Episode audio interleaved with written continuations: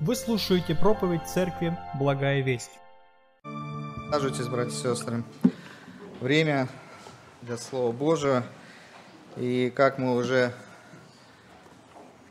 приняли, договорились, что один раз в месяц, когда мы вспоминаем страдания нашего Господа и Спасителя Иисуса Христа, когда у нас хлебопреломление, мы размышляем о теле Господне, которое есть церковь. И сегодня мы будем говорить о церкви в контексте библейского понимания членства. А, мы так верим, мы так проповедуем, мы так учим, что Церковь Божия – это люди, которые соединены по каким-то особым признакам. Об этом мы сегодня скажем. И знаете, мы живем в такое время, что многие люди пересматривают вообще свою роль, свое участие в жизни поместной церкви. Э, мы не так давно пережили ограничения, связанные с COVID-19. И знаете, многих это заставило христиан задуматься, а вообще стоит ли мне приходить на вот такие общие собрания. Есть онлайн-трансляции, есть проповедники, которые лучше проповедуют, чем многие здесь за кафедрой. А многие молодые люди тоже не совсем понимает, а зачем им присоединяться к церкви, если я и так прихожу на собрание, здесь у меня есть круг моих друзей, есть общение. А кто-то вот в этом переосмыслении идет дальше и вообще говорит, что идея членства церкви, принадлежности церкви – это вообще не библейская идея. Наверное, ее придумали люди как-то, вот, чтобы манипулировать, контролировать. И давайте мы с этими вопросами разберемся. Э, основной отрывок, который мы будем, на который будем обращать внимание, еще на другие, но основной отрывок записан в послании к евреям, 10 глава, с 14 по 25 стихи. Ибо Он, то есть речь идет о Христе, одним приношением навсегда сделал совершенными освящаемых. О всем свидетельствует нам и Дух Святой, ибо сказано – вот завет, который завещаю им после тех дней, говорит Господь. Вложу законы мои в сердца их, и в мыслях их напишу их, и грехов их, и беззаконий их не воспомяну более. А где прощение грехов, там не нужно приношения за них. Итак, братья, имея дерзновение входить во святилище посредством крови Иисуса, Христа, путем новым и живым, который Он вновь открыл нам через завесу, то есть плоть свою – и имея великого священника над, над Домом Божиим, да приступаем с искренним сердцем, с полной верою, краплением очистив сердца от порочной совести и омыв тело водою чистую. Будем держаться исповедания упования неуклонно, ибо верен обещавший. Будем внимательны друг к другу, поощряя к любви и добрым делам. Не будем оставлять собрания своего, как есть у некоторых обычай, но будем увещевать друг друга, и тем более – чем более усматриваете приближение для дня онова. Вот на основании вот этого отрывка, еще дополнительно других отрывков, текстов Писания, мы постараемся ответить на три вопроса. А эти вопросы будут следующие. Вообще, существует ли библейское обоснование членства церкви? Второй вопрос. Что означает быть членом церкви? Мы попытаемся нарисовать какой портрет члена церкви? И третий вопрос. Как не превратиться в захожанина? Вот такое слово сам придумал. Попробуем его канонизировать. Давайте перейдем сразу к первому вопросу и попытаемся ответить, существует ли библейское обоснование членства церкви. Тот отрывок, который мы с вами прочитали, автор послание к евреям. Он разъясняет нам превосходство Христа как первосвященника над земными первосвященниками. Речь идет о том, что Христос делает совершенными освящаемых благодаря своей жертве, Голговской жертве. Также здесь речь идет о создании особого народа, который принадлежит Богу. И этот народ Бог созидает благодаря действию Духа Святого – Фактически речь идет о рождении свыше. И в прошлый раз, месяц назад, когда мы размышляли опять же о церкви, мы как раз таки говорили о рождении свыше, И проповедь была, как Бог созидает или создает свой народ. Так вот, как раз-таки э, речь идет об этом. Обратите внимание, 16 стих. «Вот завет, который завещаем после тех дней, говорит Господь. Вложу законы мои в сердца их, и в мыслях их напишу их». На самом деле это отсылка идет к Ветхому Завету, к 31 главе Иеремии, 33-34 стихи. Там Иеремия об этом говорит. И еще чуть ранее автор послания к евреям в 8 главе опять же цитирует 31 главу Иеремии и подробно разбирает вот эту идею, что значит этот Новый Завет и что значит вложить законы мои в сердца их. И знаете, на самом деле, вот так вот смотря на Ветхий Завет, мы видим, что Бог, вот, вот так история пишется, выбирал определенных особых людей для того, чтобы с ними взаимодействовать. Позже мы видим, что Он выбрал и Авраама, там, Исаака, Иакова. Потом Он определил для себя и выбрал израильский народ, чтобы с ним взаимодействовать, чтобы дать ему закон, дать ему устав, чтобы этот народ являл, или, как мы говорили, прославлял, то есть сделал известным имя Бога другим народам. Фактически это и была миссия Израиля на земле, сделать известным имя Бога. И вот эта идея, идея, что Бог работает с какой-то группой людей по-особому, идея Божьего народа, она идет через Ветхий Завет, и она же продолжается в Новом Завете. Бог всегда отделял своих людей от внешних. Хотя можем, конечно, сказать, что все люди Божии, но определенные взаимоотношения у Бога всегда есть с определенной группой людей. И вот эта идея внешний и свой, да, или внутренний, она прослеживается в том числе и в Новом Завете. И один из отрывков, который эту идею продолжает – записал апостол Павел в первом послании к Коринфянам, 5 глава с 12 по 13 стихи. «Ибо что мне судить и внешних? Не внутренних ли вы судите? Внешних же судит Бог. Итак, извергните развращенного среды вас». Ну, во-первых, вот это опять же идея. Внешний и внутренний. Павел обращается к Коринфянам. И, кстати, вообще этот вопрос, который, точнее, концовка вот этого пятой главы, она вообще рассматривает идею, точнее, вот этот контекст этого отрывка, он э, происходит, когда речь идет о применении церковной дисциплины, в частности, отлучения. То есть здесь мы видим идеи, опять же, внешних и внутренних, и видим, что вообще-то это даже идея, что кого-то, написано, извергните развращенного среды вас. То есть идея исключения – но скажите, а как возможно кого-то исключить из какой-то среды, если он этой среде никогда не принадлежал? Как я могу исключить из внутренней среды кого-то, если он к этим внутренним не принадлежал? Та же идея внутренней и внешней.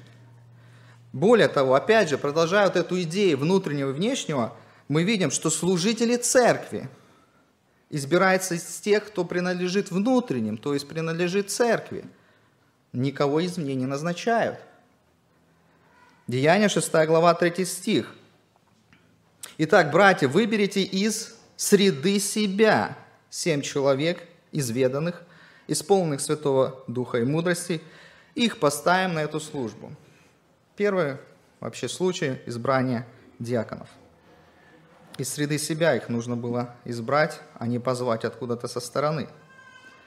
Давайте вернемся к нашему опять отрывку, к концу нашего отрывка, 24-25 стихи. Смотрите, что в этом отрывке есть такое повеление. «Будем внимательны друг к другу, поощряя к любви и добрым делам. Не будем оставлять собрание своего, как есть у некоторых обычаев, но будем увещевать друг друга, здесь вставочка, ну, по смыслу логическая. И тем более, чем более усматриваете приближение дня, дня оного. Вопрос. Кто те, кому я должен быть более внимательным? Кого я должен поощрять и кого я должен увещевать? И опять же та же идея. Я могу это делать только по отношению к тем, кто является частью церкви, то есть внутренним – Также, когда идет речь о применении своих духовных даров в служении, то опять мы видим, что эти дары даны на пользу церкви. Поэтому, братья и сестры, друзья, гости, кто смотрит нас, первое библейское обоснование членства церкви, когда человек принадлежит церкви, это понимание, что есть те, кто принадлежит церкви, то есть те, кто является, а есть те, кто является внешними. Еще раз, идея такая, что есть те, которые принадлежат церкви, то есть они внутренний круг вхожи, и есть те, которые не принадлежат церкви, их Писание называет внешними. И причем это контекст не только, как мы начали от Божьего народа, вселенского масштаба. Это контекст поместной церкви. Но есть еще и другие признаки, которые говорят нам о том, что и в церкви Нового Завета была практика членства. Это был первый такой наш большой подробный разбор. Ну, чуть покороче мы пройдем по другим моментам. Второй момент. Многие новозаветные послания, которые вот мы с вами открываем, читаем, особенно послание апостола Павла, они адресовались конкретным поместным церквям в той или иной местности. Поместная, находящаяся в определенной местности. Один только пример приведу. Колоссяна, 1 глава, первые два стиха. Павел, волю Божию, апостол Иисуса Христа и Тимофей, брат, находящимся в колоссах, святым и верным братьям во Христе Иисусе. Место Колосское, город Колоссы, и святым и верным братьям во Христе Иисусе. Вот только этой группе это послание. И смотрите, как заканчивается это послание Колоссянам. 4 глава, 16 стих. Когда это послание прочитано будет у вас, то распорядитесь, чтобы оно было прочитано и в Ладыкийской церкви. А то, которое из Ладыкии, прочитайте и вы. То есть опять есть четкая привязка к местности, и церковь была поместная. И было понимание, кто принадлежит этой церкви, кому адресовано данное послание. Третье свидетельство, которое говорит косвенно о том, что практика членства была в новозаветной церкви.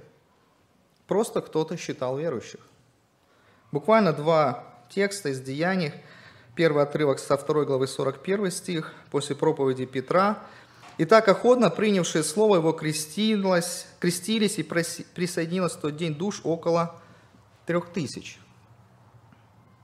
А дальше, после свидетельства апостолов, уже в 4 главе, 4 стих э, в книге Деяния, написано, «Многие же из слушавших слово уверовали, и было число таковых людей около пяти тысяч».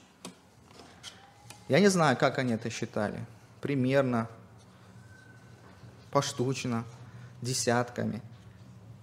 Не знаю, но они как-то это делали, и этот подсчет, подсчет каким-то образом тех, кто уверовал, тех, кто присоединился к церкви, велся. И четвертое еще свидетельство о том, что в Новозаветной церкви была практика членства, потому что существовала практика рекомендательных писем. То есть есть свидетельства, и сейчас мы прочитаем эти отрывки, когда, которые говорят, что когда верующий из одной поместной церкви переезжал в другую поместную общину, ему давали рекомендательное письмо. Деяние, 18 глава, 27 стих – я сразу прочитаю в переводе Кассияна, потому что в синодальном немножко э, можно этот момент упустить.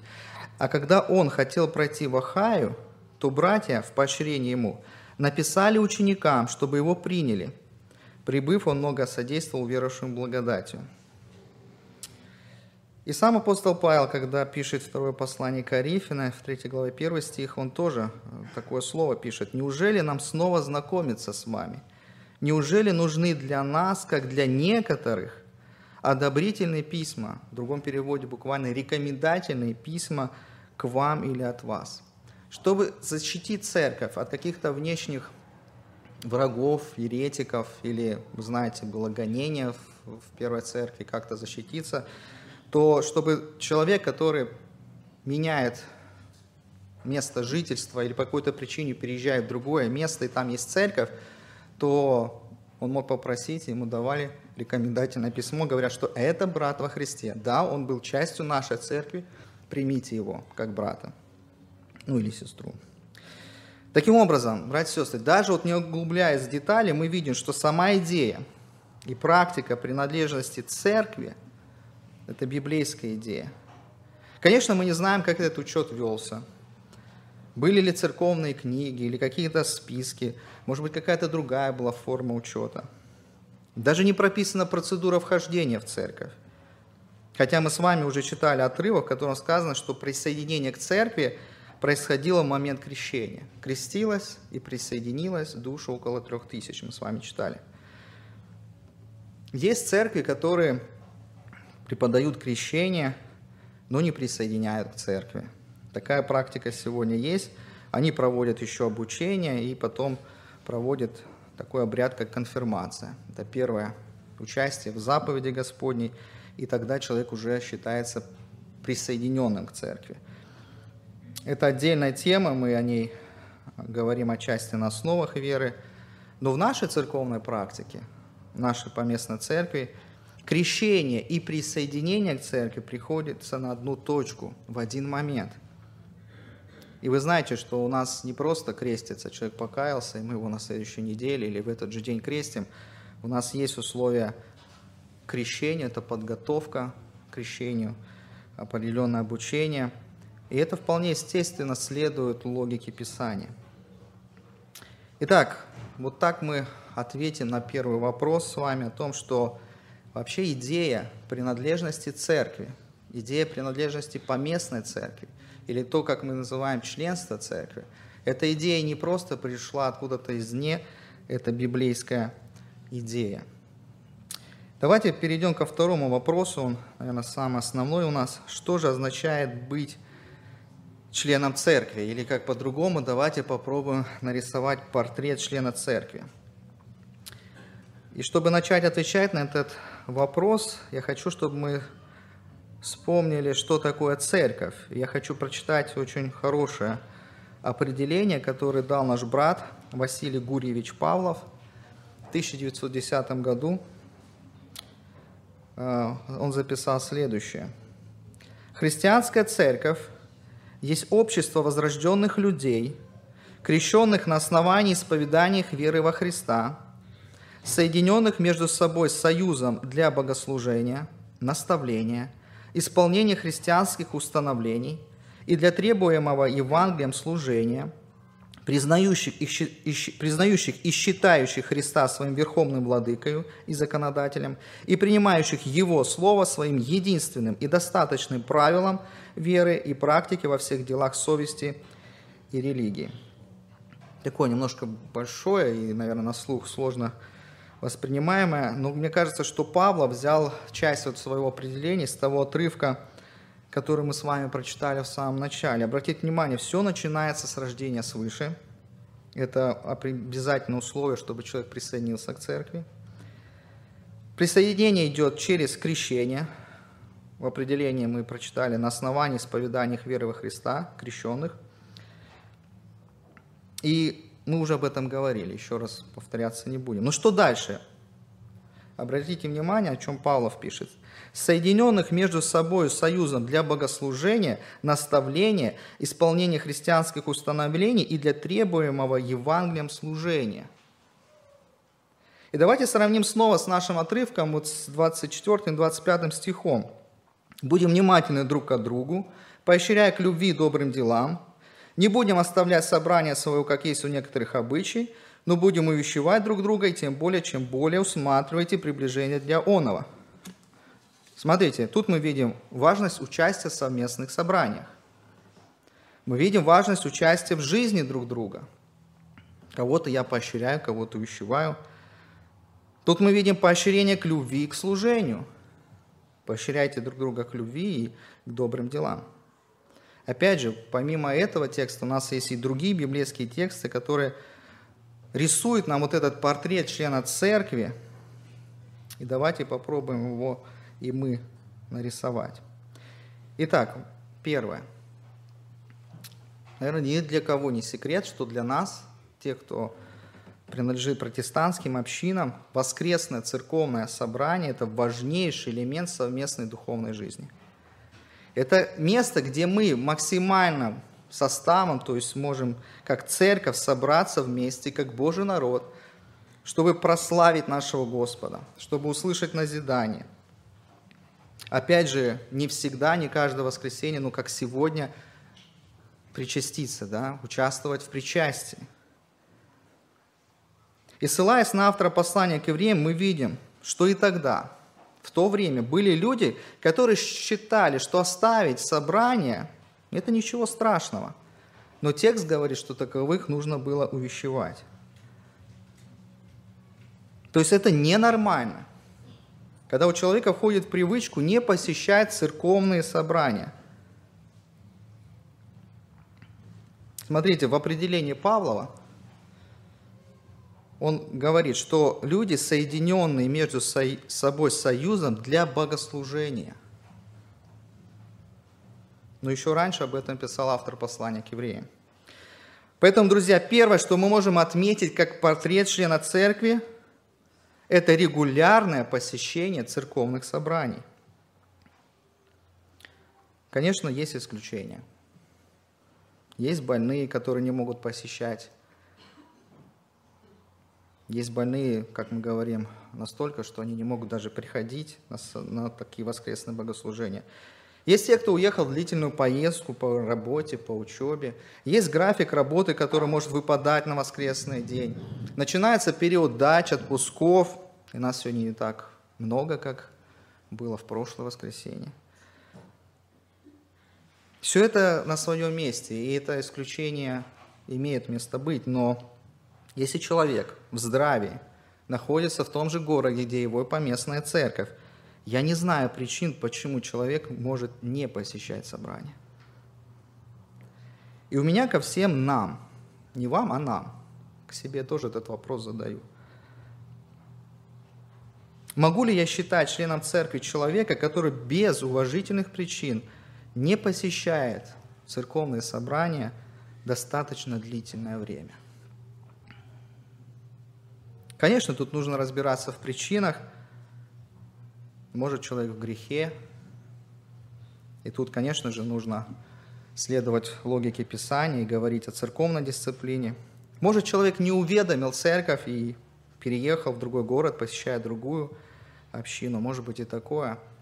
И у меня призыв, братья и сестры, молитесь. У нас есть такие люди, которые либо просто исчезли, либо посещают другие церкви, но формально они считаются, что они члены церкви благая весть, и это серьезный повод для молитвы и разговора.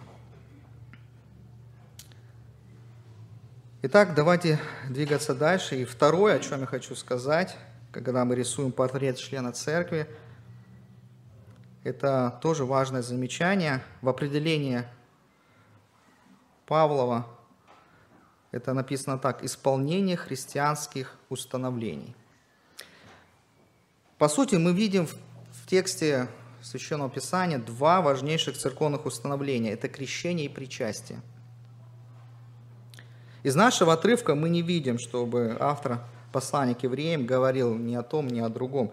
Косвенно, конечно, мы можем сказать вот эту фразу «поощрение к любви», потому что в Новозаветной церкви была такая практика, когда люди собирались на вечерю любви, и эта вечеря любви заканчивалась причастием. Но другие тексты нам ясно говорят, что участие в причастии – это важнейшая часть жизни члена церкви. И сегодня, когда мы будем участвовать в заповеди Господней, будет читаться отрывок из первого послания к Коринфянам. Я прочитаю только два стиха, 11 глава, 3, простите, 26 по 28 стих. «Ибо всякий раз, когда вы едите хлеб сей и пьете чашу сию, смерть Господню возвещаете, доколе Он придет. Посему, кто будет есть хлеб сей или пить чашу Господню недостойно, виновен будет против тела и крови Господней. Да испытывает же себя человек, и таким образом пусть ест от хлеба сего, пьет из чаши сей. Я уже говорил не раз, и, наверное, вы знаете, это вообще самый первый отрывок в Библии, не Евангелия, а именно этот отрывок, где описано данное установление, установление причастия и важность участия в этом установлении. Опять же, не прописано, как часто нужно это совершать. Не прописан рецепт хлеба, процедура, тонкости. Но то, что христианин призван участвовать в причастии, сомнений никаких нет. Поэтому, друзья, второе, что можем отметить как портрет члена церкви, это регулярное участие члена церкви в причастии, потому что это публичное совместное исповедание веры, которое показывает, что мы как церковь едины, и мы признаем господство Христа в ней – в нашем братстве, которое относится к евангельским христиан-баптистов, есть такая традиция, да, совершать причастие один раз в месяц, в первое воскресенье месяца. Но есть церкви, где это совершается чаще, есть где-то реже, кто-то раз в квартал проводит. И я опять же понимаю, что есть исключения, и христианин член церкви, который считает себя членом церкви, может пропустить причастие. Это работа, отпуск, болезнь и все те исключения, о которых мы говорили выше. Но даже в таких случаях, когда мы собирались в своем собственном здании, у нас была такая практика, что после воскресного причастия мы еще в четверг повторяли причастие, которые вот по каким-то причинам, работы или графику не могли быть с нами в воскресенье. Друзья, снова у меня к нам вопрос. Могу ли я считать человека членом церкви, который без уважительной причины не участвует в причастии довольно продолжительное время?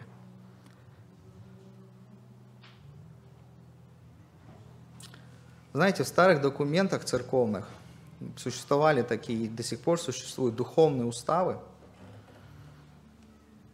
вот так, времен Павлова, о котором мы сегодня вспоминаем, его определение, было прописано, что если человек, член церкви, не принимал причастие три раза, то применялась церковная дисциплина, либо замечание, либо отлучение. И когда я говорю, что довольно продолжительное время, ну, наверное, у каждого свое восприятие, но когда полгода или год человек не участвует в причастии – то это тоже большой повод для серьезного разговора. Итак, посещение собраний, участие в причастии – это пока два таких критерия в портрете члена церкви. Давайте двигаться дальше. В-третьих, в-третьих, братья и сестры, это духовная жизнь. Снова читаем наши два стиха, 24-25 стих. «Будем внимательны друг к другу, поощряя к любви и добрым делам, не будем оставлять собрание своего, как есть у некоторых обычай, но будем увещевать друг друга, и тем более, чем более усматривайте приближение Дня Онова. Мне кажется, к концу проповеди вы их выучите наизусть. В определении Павлова это изложено так. Соединенный между собой союзом для наставления.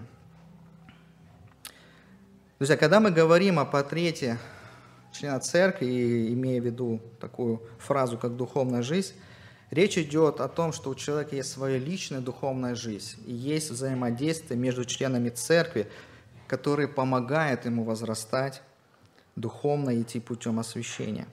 Где-то наставляют меня и увещевают, где-то эту роль выполняю я, кого-то наставляю, ободряю или увещеваю – и это возможно только когда я сам питаюсь, то есть когда у меня есть личное время с Богом, когда я читаю Писание, когда я молюсь, когда у меня есть личное стремление к святости. Но также это происходит при совместной духовной жизни, когда есть молитвенные встречи с моими братьями, сестрами, когда есть малые или домашние группы, когда есть посещение и дружба между членами церкви, люди ходят друг к другу в гости, молятся, назидают друг друга, ободряют.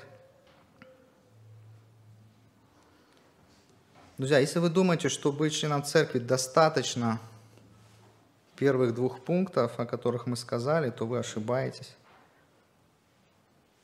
Потому что невозможно просто в рамках воскресного собрания и даже участия в причастии достигать цели освящения – Цель освящения – уподобиться в образ Иисуса Христа, иметь характер, как у Христа. А как я научусь терпению? Как я научусь любви? Как я научусь прощать, когда я ни с кем в церкви не соприкасаюсь? Я всех избегаю. Поэтому третье, что мы можем отметить как портрет члена церкви, это духовная жизнь, выраженная в личном стремлении святости, чтении Писания, молитвы, а также совместном духовном росте через дружбу, взаимодействие в малых группах, посещениях друг друга. Конечно, и тут может быть исключение. Ритм большого города, график жизни может помешать этим совместным встречам, особенно на неделе, когда рабочая неделя. Но, братья и сестры, если мы не будем бороться за это время, то мы всегда найдем причину не прийти на встречу, на группу, в гости. И также легко мы потом можем найти причины не читать и молиться, пренебрегая совместным духовным, духовной жизнью – потом в упадок приходит и наша личная духовная жизнь. Вы снова ждете вопрос, который я задаю? Я его задам. Братья и сестры, могу ли я считать членом церкви человека, который приходит по воскресеньям на собрание и даже участвует в причастии, но больше нигде с людьми в общине не пересекается? Слово в нашем отрывке, которое переведено как «собрание», знаете, на самом деле это больше, чем воскресное собрание. Речь идет о совместных регулярных встречах. Церковь – это духовная семья. И согласитесь, если член семьи, вот давайте такой пример, иллюстрацию, если член семьи приходит только по воскресеньям в семью, и потом в течение недели он в семье не появляется, никак не взаимодействует с другими членами семьи – но это очень странно выглядит, не так ли? И, конечно же, речь не идет о том, чтобы человек имел отношения со всеми членами церкви. Это может быть ограниченный круг, но он должен быть. И Павел это называет, не Павлов, а Павел уже апостол, взаимно скрепляющие связи. Послание апостола Павла к Ефесянам, 4 глава, 16 стих – из которого все тело, составляемое и совокупляемое, посредством всяких взаимно скрепляющих связей, при действии в свою меру каждого члена получает превращение для созидания самого себя в любви. Друзья, двигаемся дальше. Четвертое. Четвертое а, составляющая портрета членов церкви. И в нашем отрывке 24 стих говорит следующее – кстати, это четвертый портрет называется «Служение». Четвертый критерий портрета члена церкви – это служение. 24 стих из 10 главы послания к евреям сказано «Будем внимательны друг к другу, поощряя к любви и добрым делам». Знаете, есть очень похожий отрывок, он уже записан во втором послании Тимофея 3,17. «Да будет совершен Божий человек, ко всякому доброму делу приготовлен». Друзья, о чем идет речь? Речь идет о том, что мы не просто клуб верующих в Иисуса Христа людей. Речь идет о призыве еще что-то делать. У членов церкви есть ответственность служить внутри общины своими дарами, и есть миссия, направленная в этот мир. Первое послание Петра 4.10, 4 глава, 10 стих – Служите друг другу каждый тем даром, какой получил, как добрые домостроители многоразличной благодати Божией. Похожий отрывок есть в Ефесянам. И знаете, служить или не служить? Друзья, у члена церкви не должно быть такого вопроса. Есть другой вопрос. А где я могу послужить? Где я могу быть полезным для церкви Иисуса Христа? Знаете, некоторые делают ошибку, пытаются говорить, так, ну, я же должен служить духовным даром, а я его не знаю, значит, пока я не узнаю, я служить не буду. Или кто-то ждет, что его куда-то позовут. Друзья, ну самый лучший путь применить себя в служении – это просто посмотреть вокруг и увидеть нужду. И откликнуться на нее – Знаете, Бог дал вам способности, дал вам природные способности, в том числе духовные дары.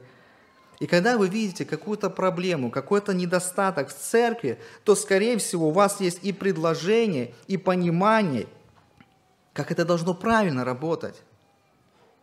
Друзья, еще раз, церковь – это духовный организм. И там глава Христос, и Дух Святой, который распределяет дары как ему угодно – Конечно же, и пасторы имеют свою ответственность, друзья, но пасторы – это не менеджеры, которые распределяют работу, раздают задачи в церкви, как на каком-то предприятии или обычной организации. Конечно, в силу наших даров мы что-то видим, что-то замечаем, как-то реагируем, но мы не все видим и не все замечаем. Поэтому мы нужны друг другу. И если коснуться некоторых направлений именно для служения внутри общины – я их не все выделил, но некоторые. Конечно, это молитва за церковь и нужды общины. Это участие в церковных проектах. Это материальная поддержка церкви. Друзья, дело, которое Бог поручил церкви, оно не человеческое, оно не под силам людям – Поэтому молитва о церкви – это важнейшее служение, молитва о служителях, молитва друг за друга. Еще раз, нам верено дело, которое человек своими человеческими силами не может выполнить. Нам нужна сила Божья, сила Духа Святого. Второе, на чем я хотел остановиться, когда мы говорим об участии в материальном служении. Бог использует все равно наши человеческие ресурсы, чтобы достигать своей цели – это наше время, наше здоровье, наше жилище и наши финансы. И опять же, возвращаясь к этой, этой иллюстрации, что церковь как семья. Знаете, наверное, странно бы выглядело, если бы взрослый член семьи никак не заботился о семье в материальном плане. Мы не проповедуем об обязательной десятине – мы говорим всегда о том, что это добровольное служение. Знаете, но если я добровольно вступил в брак со своей женой и обещал заботиться о ней, в том числе в материальном плане, то почему некоторые допускают мысль, что я могу быть членом церкви, то есть я добровольно к ней присоединюсь, вступлю с ней в завет, но материально ее поддерживать не буду. Это же добровольное служение. Но как-то не сходится. И знаете, я не хочу как бы сейчас на этом акцентировать внимание, на теме то, что член церкви, он должен служить в том числе и своим имением, и финансами поддерживать церковь. Я хочу больше поблагодарить вас и сказать спасибо. Не так давно я общался с некоторыми служителями, которые разбираются в финансах, и подсказали определенные формулы, как посчитать, насколько церковь жертвенная – и знаете, когда я, так сказать, не сделал нехитрые вычисления, то я просто вас благодарил Бога. Я увидел, насколько вы, братья и сестры, жертвенны. Я поделился с пасторами, мы на одной из пасторских встреч просто посвятили молитву благодарности Богу за церковь, потому что церковь наша действительно жертвует. Она жертвует регулярно на текущие нужды. Вы жертвуете на ремонт, вы жертвуете миссионерам, вы жертвуете беженцам, вы служите своим имением, я просто благодарен Богу, что я часть нашей духовной семьи, потому что я увидел, что мы как церковь, жертвенная церковь. И я хочу еще раз сказать спасибо всем тем, кто откликается правильно и живет по-евангельски и служит своим имением, финансами. Пусть это будет пример для тех, кто еще, может быть, сомневается, а стоит ли поддерживать свою церковь. Друзья, ну помимо служений, направленных на саму общину, о чем мы сейчас говорим, есть еще очень самое важное служение – это миссия церкви. Матфея 28 глава, 18-20 стих. «И приближившись, Иисус сказал им, Дана мне всякая власть на небе и на земле. Итак, идите, научите все народы, крестя их во имя Отца и Сына и Святого Духа, уча их соблюдать все, что я повелел вам, и все с вами во все дни до скончания века. Аминь. Друзья, великое поручение, как его называют, это делать учеников. Это миссия всей церкви. Друзья, если мы только будем думать о наших внутрицерковных проектах и забудем о том, что Бог нам поручил делать вовне, то мы, значит, забыли, для чего существует церковь.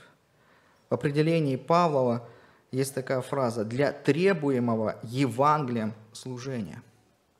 Друзья, все служения наши должны быть пропитаны Евангелием. Любое служение должно восприниматься через призму Евангелия. Друзья, если я член Церкви Христовой, то я должен быть озабочен, как я и моя община достигаем этой миссии Христа, то есть делаем других учеников.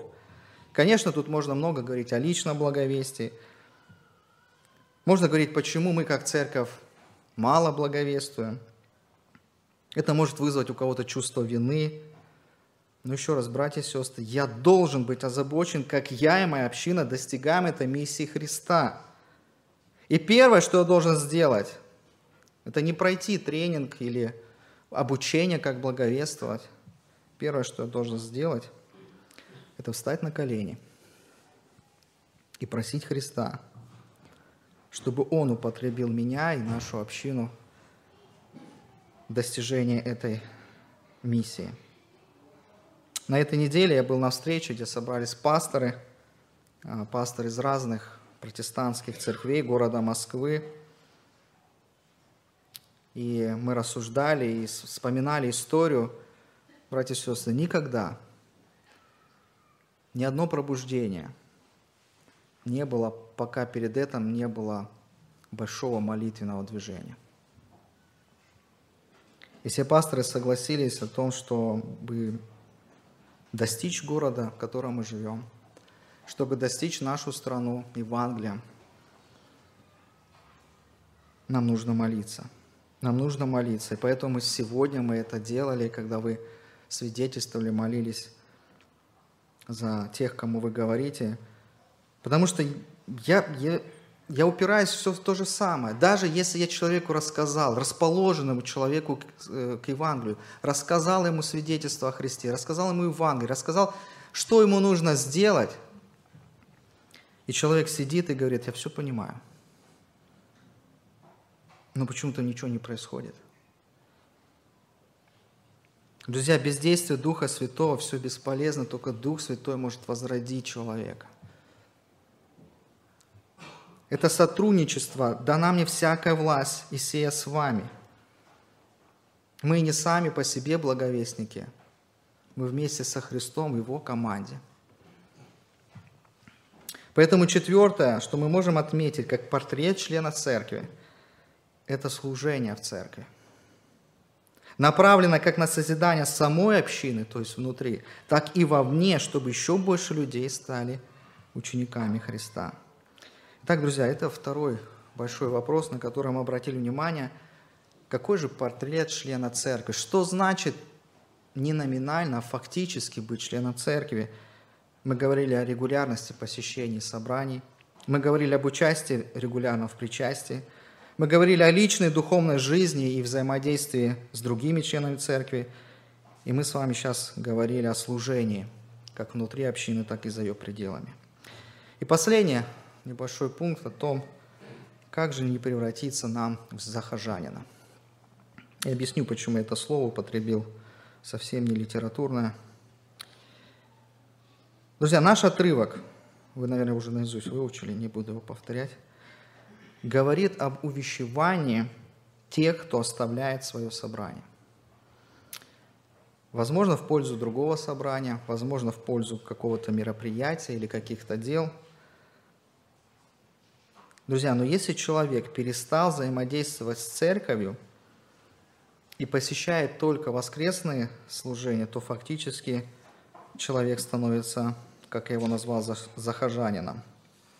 Друзья, понимаете, есть опасность, есть иллюзия, что я полноценный член церкви, потому что посещаю воскресное богослужение, участвую в причастии, даже даю пожертвования, когда прихожу – знаете, я думал этот пункт назвать по-другому. Как не, преврати, не превратиться в прихожанина? Вроде прихожанин – слово более ясное и понятное. Но когда я стал э, смотреть, а что же означает слово «прихожанин», это от слова «приход», то я для себя много нового открыл.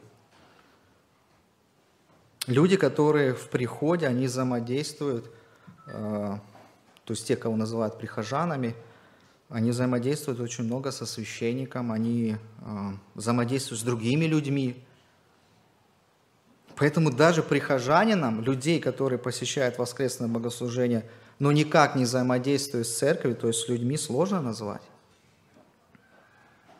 И все же, как же не оказаться в таком положении? Друзья, нужно просто посмотреть на два последних пункта в нашем портрете члена церкви.